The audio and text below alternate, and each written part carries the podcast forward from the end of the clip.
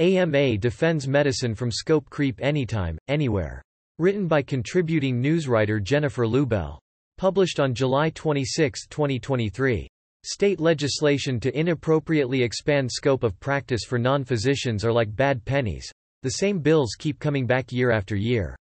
There's a lot of legislative fatigue with these bills, but that doesn't stop bills from being introduced year after year, observes Kimberly Horvath, senior attorney with AMA Advocacy Resource Center. This underscores the need to educate lawmakers on the differences in education and training between physicians and non-physician providers, she said. It's also a call for organized medicine to work together. The South Dakota State Medical Association had defeated scope of practice expansion bills for physician assistants in 2021 and again in 2022. However, it was able to knock down the same bill for a third year in a row by the widest margin yet. The strategy, an effective grassroots campaign that drew inspiration from other state campaigns, leveraging AMA resources and financial help from the AMA Scope of Practice Partnership. In an episode of AMA Update, Horvath discussed the latest trends she's seen in scope of practice bills, and how AMA efforts have helped thwart efforts for inappropriate scope expansions.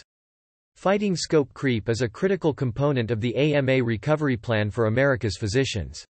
Patients deserve care led by physicians, the most highly educated, trained and skilled health professionals. The AMA vigorously defends the practice of medicine against scope of practice expansions that threaten patient safety. Who's seeking expanded scope? Tracking hundreds of bills over the last legislative session, Horvath has seen an uptick in bills aiming to inappropriately expand scope of practice for pharmacists and physician assistants.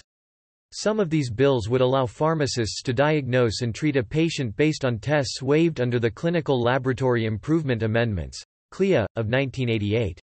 This carries over from the pandemic, when pharmacists were allowed to test to treat for COVID-19, explained Horvath. In this space, the AMA has seen pharmacists use CLIA-waived tests to diagnose for other conditions such as strep throat, respiratory syncytial virus, influenza and urinary tract infections. This is really problematic and concerning to us, said Horvath.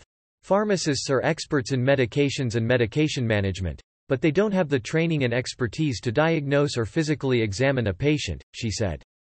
They should not be diagnosing a patient simply from a test result. Meanwhile, about 10 states had bills to expand scope of practice for physician assistants in 2022. This year, the number doubled to 20, said Horvath. How the AMA helps. While some losses have occurred, the AMA, working alongside state medical associations and national specialty societies, have largely succeeded in stopping most of the inappropriate scope of practice expansions. Medical associations in states such as South Dakota, Mississippi and Indiana have defeated all the scope of practice bills pending in their statehouses. Texas was able to defeat 132 bills in 2023 alone.